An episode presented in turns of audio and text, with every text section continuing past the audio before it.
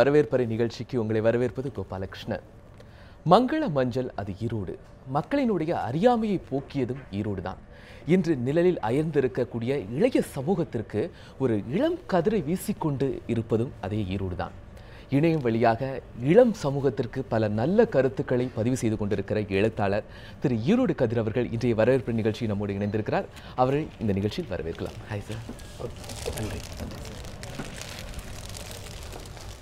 Sir அதாவது ஒரு இலக்கியவாதி படைப்பாளிகள் இவர்கள் எல்லாமே ஏதோ நம்ம வேலை செய்ய போகிறோம் அப்படிங்கிற எண்ணத்தில் இந்த தொழிலை தேர்ந்தெடுக்க மாட்டாங்க.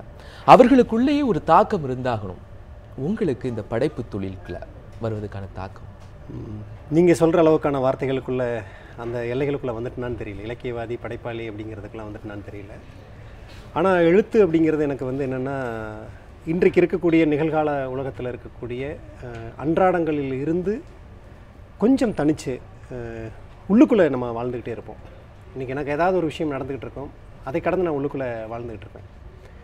அந்த உள்ளுக்குள் வாழ்ந்து கொண்டு இருக்கக்கூடிய விஷயத்தை வெளிப்படுத்துறதுக்கான ஒரு தளமாக தான் அந்த படைப்புகளை பார்க்குறோம். அது கவிதை எழுதினாலும் சரி கட்டுரை எழுதினாலும் சரி இன்றைய நிகழ்காலத்தோடு முரண்படக்கூடிய சூழலும் அதிலிருந்து இன்னும் கொஞ்சம் அதிக ஒரு நீட்சிக்கு போகக்கூடிய ஒரு சூழலும் அதிலிருந்து பின்தங்கி இருக்கக்கூடிய ஒரு சூழலமாக ஒரு உலகம் உள்ளுக்குள்ளே இயங்கிட்டு இருக்கு. அந்த உலகத்தை வெளிப்படுத்தக்கூடிய ஒரு களம் எழுத்து அப்படிங்கிறத பார்க்குறேன். அதுதான் என்னுடைய பார்வையில் வந்து படைப்பாக நான் எடுத்துக்கிறேன்.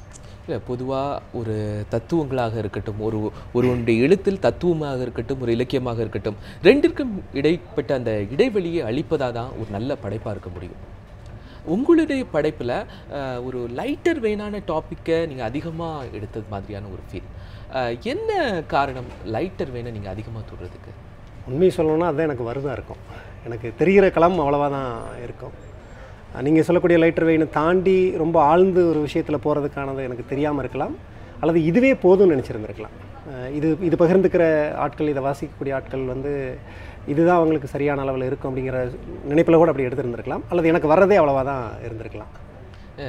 ஒரு வாழ்க்கை ஓட்டம் அப்படிங்கும்போது நம்மளை புதுப்பிச்சுக்கிட்டே இருக்கணும் அப்படிங்கிறதா ஒரு நதியை போல நம்மும் நகர்ந்து கொண்டே இருக்கணும். அதான் ஒரு ஒரு புதுமைக்காகவும் ஒரு நவீனத்திற்குமான அடையாளம். ஆனால் இன்றைய சமூகம் என்பது ஒரு ஒரு அதிகப்படியான ஆளுமையோடு உள்ள வார்த்தைகளையோ ஒரு கஷ்டப்படுத்தக்கூடிய ஒரு பழங்கால வார்த்தைகளையோ அதெல்லாம் இல்லாமல் இன்று நம்ம என்ன பயன்படுத்துகிறோம்? அந்த வார்த்தைகள் மட்டுமே இன்றைய படைப்புகளுக்கு போதுமானதாக இருக்குமான்னு நினைக்கிறீங்க இல்லை சில படைப்புகளுக்கு வந்து நீங்கள் அந்த நீங்கள் சொல்ல வேண்டிய விஷயத்துக்கு ஆனால் அழுத்தம் கொடுக்குற இடத்துல சில சொற்களை நீங்கள் தேடி எடுக்க வேண்டியதாக இருக்கும்.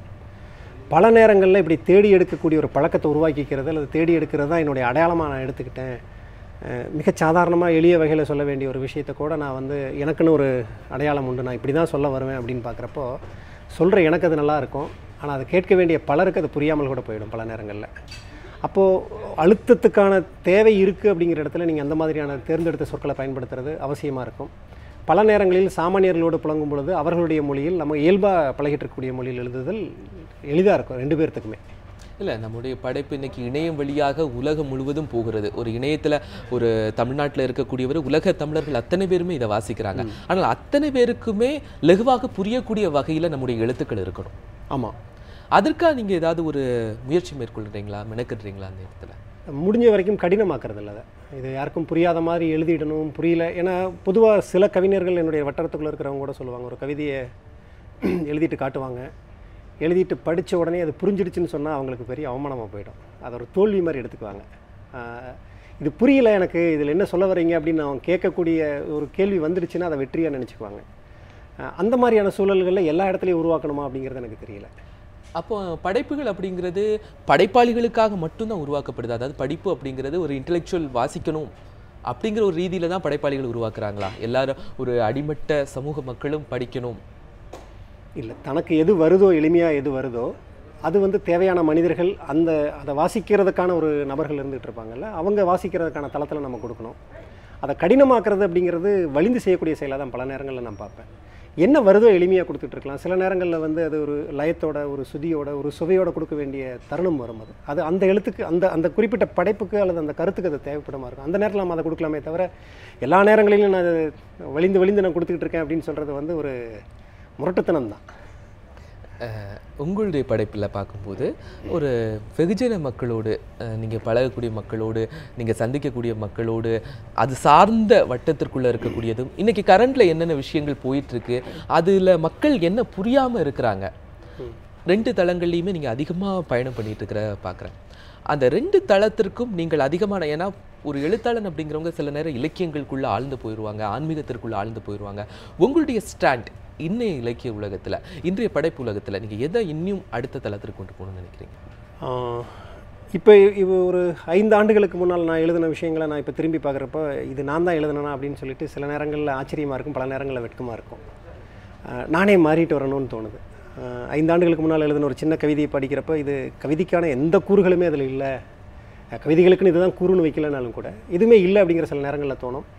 சில வரிகள் சில கருத்துக்கள் எழுதியிருக்கிறப்போ அப்போ நம்ம இந்த அளவுக்கு சிந்திச்சிருக்கோமா? இந்த இப்போ அந்த மாதிரியான ஒரு சிந்தனைகள் வரலை அந்த மாதிரியான தோணலையே அப்படிங்கிற மாதிரி இருந்துட்டு இருக்கும் இது அவரவரை பொறுத்தளவுக்கு வாசிப்பவர் வா வாசிப்பவர்களுக்கும் ஒரு காலகட்டத்தில் ஒரு கிரைம் நாவல் படிக்க ஆரம்பித்த வந்தவங்க கூட ஒரு ஆழ்ந்த இலக்கியத்துக்குள்ளே போயிருப்பாங்க இன்றைக்கி அவங்க இன்றைக்கி கிரைம் நாவல் எடுத்து படிக்கிறதா இருந்ததுன்னா அடைச்சி அப்படிங்கிற மாதிரியான சூழல்லாம் சொல்லுவாங்க. அந்த மாதிரி வாசிப்பாளனுக்கு எப்படி காலங்காலத்துக்கு ஏற்ற மாதிரியான ஒரு வாசிப்பு நடை மாறுதோ அதே மாதிரி எழுதுகிறவங்களுக்கும் அந்த நடை கொஞ்சம் கொஞ்சமாக மாறிட்டே வருது. அது மெருகிறதா நம்ம எடுத்துக்கலாம். வேணுனே கடினமாக்கிக்கிறதாவும் எடுத்துக்கலாம். அல்லது கொஞ்சம் வசப்படக்கூடிய சூழல் இருந்துட்டுருக்கும். முதல்ல என்ன எழுதுறோன்னு தெரியாமல் எழுதிட்டு இருந்திருப்போம். அதுக்கப்புறம் ஒரு நடை பழக ஆரம்பிச்சதுக்கப்புறம் அந்த நடை நல்லாயிருக்கு அப்படிங்கிற மாதிரி இருந்துட்டுருக்கலாம். இது மாற்றத்துக்கு உட்பட்டது தான் இருந்தாலும் நம்முடைய மாற்றம் அப்படிங்கிறது ஒவ்வொரு ஆண்டுகள்லையும் புதுமை இருக்கும். இதனால் நீங்கள் முதல்ல எழுதின எழுத்துக்களுக்கும் இன்னைக்கு எழுதக்கூடிய எழுத்துக்களுக்கும் முரண்படுறீங்களா? நான் அன்னைக்கு எழுதினது சில விஷயங்கள் தவறாக பதிவு பண்ணியிருக்கிறேன். இல்லை அன்னைக்கு இருந்த என்னுடைய கருத்து கருத்துக்கும் இன்னைக்குள்ள கருத்துக்கும் மாற்றம் இருக்குன்னு எதையா நினச்சி நிறைய விஷயங்களில் மாறி இருக்கேன் அன்னைக்கு ஒரு சின்ன வட்டத்துக்குள்ளே இருந்த மாதிரி இதுதான் சரி அப்படின்னு எழுதியிருக்கக்கூடிய எழுத்தை இன்றைக்கி நான் அதிலிருந்தே முரண்பட்டிருக்கேன். ஏன்னா சில சன்னல்கள் திறந்திருக்கு. நான் இந்த சின்ன வட்டத்துக்குள்ளே தான் இருந்திருக்கிறனோ இன்னும் கொஞ்சம் விசாலமாக பார்க்கணுமோ அப்படிங்கிற மாதிரியான சிந்தனைகள் பல நேரங்கள் எனக்கு வந்திருந்திருக்கு. இன்னொன்று வந்து ஆரம்பத்தில் நான் எழுதுகிறப்போ எனக்குன்னு எந்த எல்லைகளும் எனக்கு தெரியல எதுவுமே. எது வேணாலும் எழுதலாங்கிற சுதந்திரம் இருந்த மாதிரி இருந்தது. இப்போ சின்ன சின்ன யோசனைகள் வர ஆரம்பிக்குது. யார் யாரோ எங்கெங்க இருந்தோ கவனிச்சிட்டு இருக்காங்க அப்படின்னு பார்க்குறப்ப வந்து ஒரு அசட்டு பயம் இருக்குது ஓ இதெல்லாம் நீங்கள் எழுதுவீங்களா? இப்படியெல்லாம் நீங்கள் எழுதுவீங்களா? நீங்கள் போய் இப்படி எழுதுவீங்களா அப்படின்னு கேட்பாங்க. நான் ஒன்றுமே இல்லை அப்படின்னு நமக்கு சொல்ல தோணினாலும் அதை அங்கே சொல்லவும் முடியாது சொல்கிறதுக்கான சூழலும் இருக்காது. அப்போது ஆரம்ப காலகட்டத்தில் சுதந்திரமாக எழுதிட்டு இருந்த அந்த சுதந்திரம் சுதந்திரம் அப்படிங்கிற நிலைப்பாடு இன்னைக்கு சில இடங்களில் ஒன்று எழுதி எழுத்தாளர் தமிழதி சொல்லுவாங்க. ஃபேஸ்புக்கில் பல நேரங்களில் வந்து ஸ்டேட்டஸாக இருந்தாலும் சரி கமெண்ட்டாக இருந்தாலும் சரி எழுதிட்டு போஸ்ட் பண்ணுறதை விட எழுதிட்டு அழிச்சது ஜாஸ்தியாக இருக்கும் அப்படிம்பாங்க. அப்போ அந்த மாதிரியான ஒரு தயக்கம் யாரோ நம்மளை கவனிச்சிட்டு இருக்காங்க அப்படிங்கிறப்ப அது வருது. அந்த தயக்கம் அவசியமே இல்லை அப்படின்னாலும் தவிர்க்க முடியாமல் ஒரு பயம் இருந்துட்டு தான் இருக்குது அதில். அஹ் இன்னைக்கு இருக்கக்கூடிய அந்த எழுத்துக்களில் உள்ள மாற்றங்கள் உண்மையாகவே வரவேற்கப்பட விஷயம்தான். அது இணையதளம் மூலமாக புதிய கவிஞர்கள் எழுத்தாளர்கள் அப்படிங்கிறவங்க நிறைய இருக்கிறாங்க. இருந்தாலும் ஒரு வலிமையான முன்பதிவுகள் அதாவது ஒரு சரித்திரத்தை ஆராய்ந்து எழுதக்கூடிய விஷயங்கள் ரொம்ப குறைவாக இருக்கிறதா பார்க்கப்படுது. உண்மைதான். ஒரு வகையில் வந்து நான் இன்றைக்கு நிறைய மாணவர்களை தொடர்ந்து சந்தித்துட்டு இருக்கக்கூடிய சூழலில் அவர்கள் அவர்கிட்ட இருக்கிற அளவுக்கான ஆற்றலும் அவர்களுக்கு இருக்கிற அளவுக்கான வாய்ப்பும் பயன்படுத்தி அவங்க எழுத்தில் வேறு ஏதாவது படைப்புகளை வேறு ஏதாவது உருவாக்கங்களை தர்றாங்களா அப்படின்னு பார்க்குறப்ப ரொம்ப கசப்பான அனுபவம் தான் இருக்குது ரொம்ப குறைந்த அளவில் தான் வந்துட்டுருக்கு. அடுத்தது அந்த இளைய சமூகம் கூட வந்து இன்றைக்கு ஒரு ஒரு பதிவு வெளியில் வருது. யாரோ ஒருத்தரோட கருத்து வெளியில் வருது அப்படின்னா வெகு எளிதாக அதில் முரண்படுறாங்க அல்லது வெகு எளிதாக அதில் நம்பிடுறாங்க. இது ஆழ்ந்து இதுக்குள்ளே ஏதாவது உண்மை இருக்குமா அப்படிங்கிறத கூட அவங்க யோசிக்கிறதுக்கு தயங்குறாங்க. அது இது இந்த அவசர காலகட்டத்தினுடைய வேகமாக அல்லது எதை யாராவது ஏதாவது சொன்னால் கூட நம்பிடணும் அப்படிங்கிற மாதிரியான பாவனையா அப்படிங்கிறது தெரியல. இன்னும் அது இன்னும் ஆழமாகவும் காத்திரமாகவும் செய்யப்பட வேண்டியது அவசியம். நம்மகிட்ட இருக்கக்கூடிய இந்த இவ்வளவு ரிசோர்ஸை வச்சுக்கிட்டு நம்ம அதற்கான விஷயங்களை குறைஞ்ச அளவில் தான் செஞ்சுட்டு இருக்கோம் அப்படிங்கிறது தான் என்னோட கருத்து அதில்.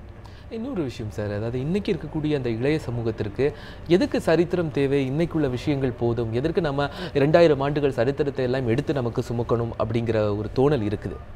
அந்த கேள்விகளும் அவர்கள் மத்தியில் இருக்குது. அது சரியான கேள்வியா? தெரியணும்ல வரலாறுகள் தெரியணும்ல. எல்லாத்துக்கும் ஒரு வரலாறு இருக்கும்ல.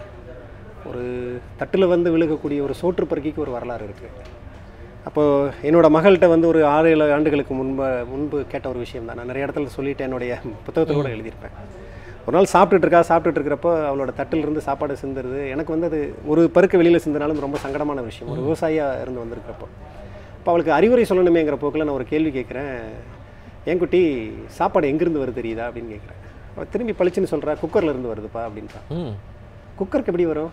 குக்கருக்கான அரிசி மூட்டையிலேருந்து அம்மா எடுத்து போட்டாங்க. தண்ணி ஊற்றுனாங்கன்னா குக்கர்லேருந்து சோறாயிடும். சரி அரிசி மூட்டைக்கு எப்படி வரும்? அரிசி மூட்டை கடையில் காசு கொடுத்தா வருது. கடைக்கு எப்படி வரும்? உங்களுக்கு இதே வேலையாக போச்சு. அப்போது தான் சாப்பிடக்கூடிய ஒரு சோற்றுப்பருக்கினுடைய வரலாறு கூட தெரியாமல் பிள்ளைகளாக தான் இருந்துட்டு அப்போ இந்த வரலாறு தெரிஞ்சு தான் எல்லாத்தையும் செய்யணுமா அப்படிங்கிறது ஒரு கேள்வி வரும். ஒரு சோற்றுப்பருக்கியினுடைய வரலாறுங்கிறது ஒரு ஒட்டுமொத்த வாழ்க்கையினுடைய தத்துவம் அது. ஒரு விவசாயி விதை நெல்லை வந்து எந்த ஒரு சூழலிலும் வந்து அவிச்சு திங்காமல் பாதுகாத்து வைக்கிறக்கூடிய தருணம். அந்த விதை நெல்லை விதைப்பதற்கான ஒரு தருணம் அதை ஒவ்வொரு காலகட்டத்திலும் வளர்த்தெடுப்பதற்கான தருணம் அறுவடை செய்வதற்கான தருணம் அதை பாதுகாப்பதற்கான தருணம் அதை அரிசியாக்குவதற்கான தருணம்னு இதை நீண்டு நீங்கள் வாசித்து பார்க்குறப்போ அல்லது யோசித்து பார்க்குறப்போ வந்து இது ஒரு மிகப்பெரிய ஒரு வரலாறு இருக்கும். அப்போ ஒரு சோற்று பருக்கிக்கான ஒரு வரலாறே நம்ம ஒரு ஒரு ஆயிரம் வார்த்தைகளுக்கு எழுத வேண்டிய ஒரு கட்டாயத்தில் இருக்கிறப்போ நம்ம வாழ்ந்துகிட்டு இருக்க வாழ்க்கையில் நம்ம கடந்து வந்துட்டு இருக்க விஷயங்கள் அல்லது நம்மளை சார்ந்து இருக்கக்கூடிய விஷயங்கள் எல்லாத்துக்கும் ஒரு வரலாறு இருந்துகிட்டே இருக்கும். இந்த மொழிக்கு ஒரு வரலாறு இருக்கும் இந்த சமூகத்திற்கு ஒரு வரலாறு இருக்கும் இந்த மண்ணிற்கு ஒரு வரலாறு இருக்கும் எல்லாம் இது. இது எதுவுமே தெரியாமல் ஜஸ்ட் லைக் தட் இன்னைக்கு என் கையில் இருக்கிறத நான் அனுபவிச்சுட்டு போகணும் அப்படிங்கிற மனோபாவம் வரக்கூடாது அப்படின்னா இந்த வரலாறு ஓரளவுக்காவது தெரிய ஆரம்பிக்கும். ஒவ்வொன்றுடைய வரலாறும் பின்னோக்கி பார்க்கப்பட வேண்டும் அதை மதிக்கப்பட வேண்டும். அந்த வரலாறுலேருந்து சில பாடங்கள் நம்ம கற்றுக்கொள்ள வேண்டும். அதற்காக வேணும் வரலாறை நம்ம தெரிஞ்சுக்கிட்டு தான் ஆகணும். ஒரு நல்ல படைப்பு அப்படிங்கிறது எதிர்காலத்திலிருந்து நிகழ்காலத்தை நோக்கி எரியக்கூடிய ஒரு எரிக்கல்லாக இருக்கணும் அப்படின்னு சொல்லுவாங்க. எதிர்காலம் அப்படிங்கிறது நமக்கு ரொம்ப முக்கியமான விஷயம். இன்னைக்கு உள்ள கால சூழ்நிலையில். நம்ம தான் இணையத்தில் பறந்து கொண்டே இருந்தாலும் நம்முடைய அத்தனை பதிவுகளும் அத்தனை கல்வியும் இன்னைக்கு இணையம் சார்ந்தே இருந்தாலும் கூட எதிர்காலத்திற்கு இந்த இணையம் என்ன செய்ய போகிறது? அப்படின்னு அறிவியல் சார்ந்து அதுவும் இணையம் மாதிரியான ஒரு அறிவியல் தொழில்நுட்பம் சார்ந்து இது எதிர்கா எதிர்காலத்துக்கு என்ன செய்ய போகுதுன்னு யோசிக்கவே முடியல. ஏன்னா ஆயிரத்தி தொள்ளாயிரத்தி தொண்ணூறுகளுடைய பிற்பாதியில் பேஜர் வந்தப்போ பேஜருங்கிறது வந்து ஒரு சாத்தியமான விஷயமா இருந்தது. நம்ப முடியாத ஒரு கருவியாக இருந்தது. அதன் மூலமாக என்ன செய்ய முடியுங்கிறது இருந்தது. அதுக்கப்புறம் மொபைல் ஃபோன் வந்ததுக்கப்புறம் அது காணாமல் போச்சு. ஒரு மொபைல் ஃபோன் வழியாக என்னெல்லாம் செய்ய முடியுங்கிறது கற்பனைக்கு உட்படாததாக இருந்தது. ரெண்டாயிரங்களில் இரண்டாயிரங்களில் வச்சுருந்த வெறும் பேசுவதற்காக மட்டும் வச்சுருந்த மொபைல் ஃபோன்லேருந்து குறுந்தகவல் அனுப்பக்கூடிய வாய்ப்பு வந்தப்போ ஆச்சரியமாக இருந்தது. இன்றைக்கு இருக்கக்கூடிய ஆச்சரியங்கள்லாம் கற்பனையை செய்து பார்க்க முடியாது. அப்போ இந்த இணையத்தினுடைய அடுத்த நீட்சி அடுத்த கட்டம் அப்படிங்கிறது எதை நோக்கி இருக்குன்னு? அது அது அது அதன் போக்கில் அது வளர்ந்துட்டு போயிட்டே இருக்கும். பல பாதைகளை வகுத்துட்டு இருக்கும். பல சன்னல்களை திறந்து கொண்டுகிட்டே இருந்துட்டு இருக்கும். அது எதன் போக்கில் போனாலும் அதன் வழியாக போய் அதை நம்ம சரியாக பயன்படுத்திக்கிறோமா அப்படிங்கிறது தான் முக்கியம். இன்றைக்கு இன்றைக்கு இருக்கக்கூடிய நிகழ்காலத்தில் கூட நம்ம ஒரு உதாரணத்துக்கு சொல்லணும்னா சமூக வலைதளங்களை கூட நம்ம முழுமையாக பயன்படுத்துகிறோமாங்கிற ஒரு சந்தேகம் இருந்துட்டு இருக்கு.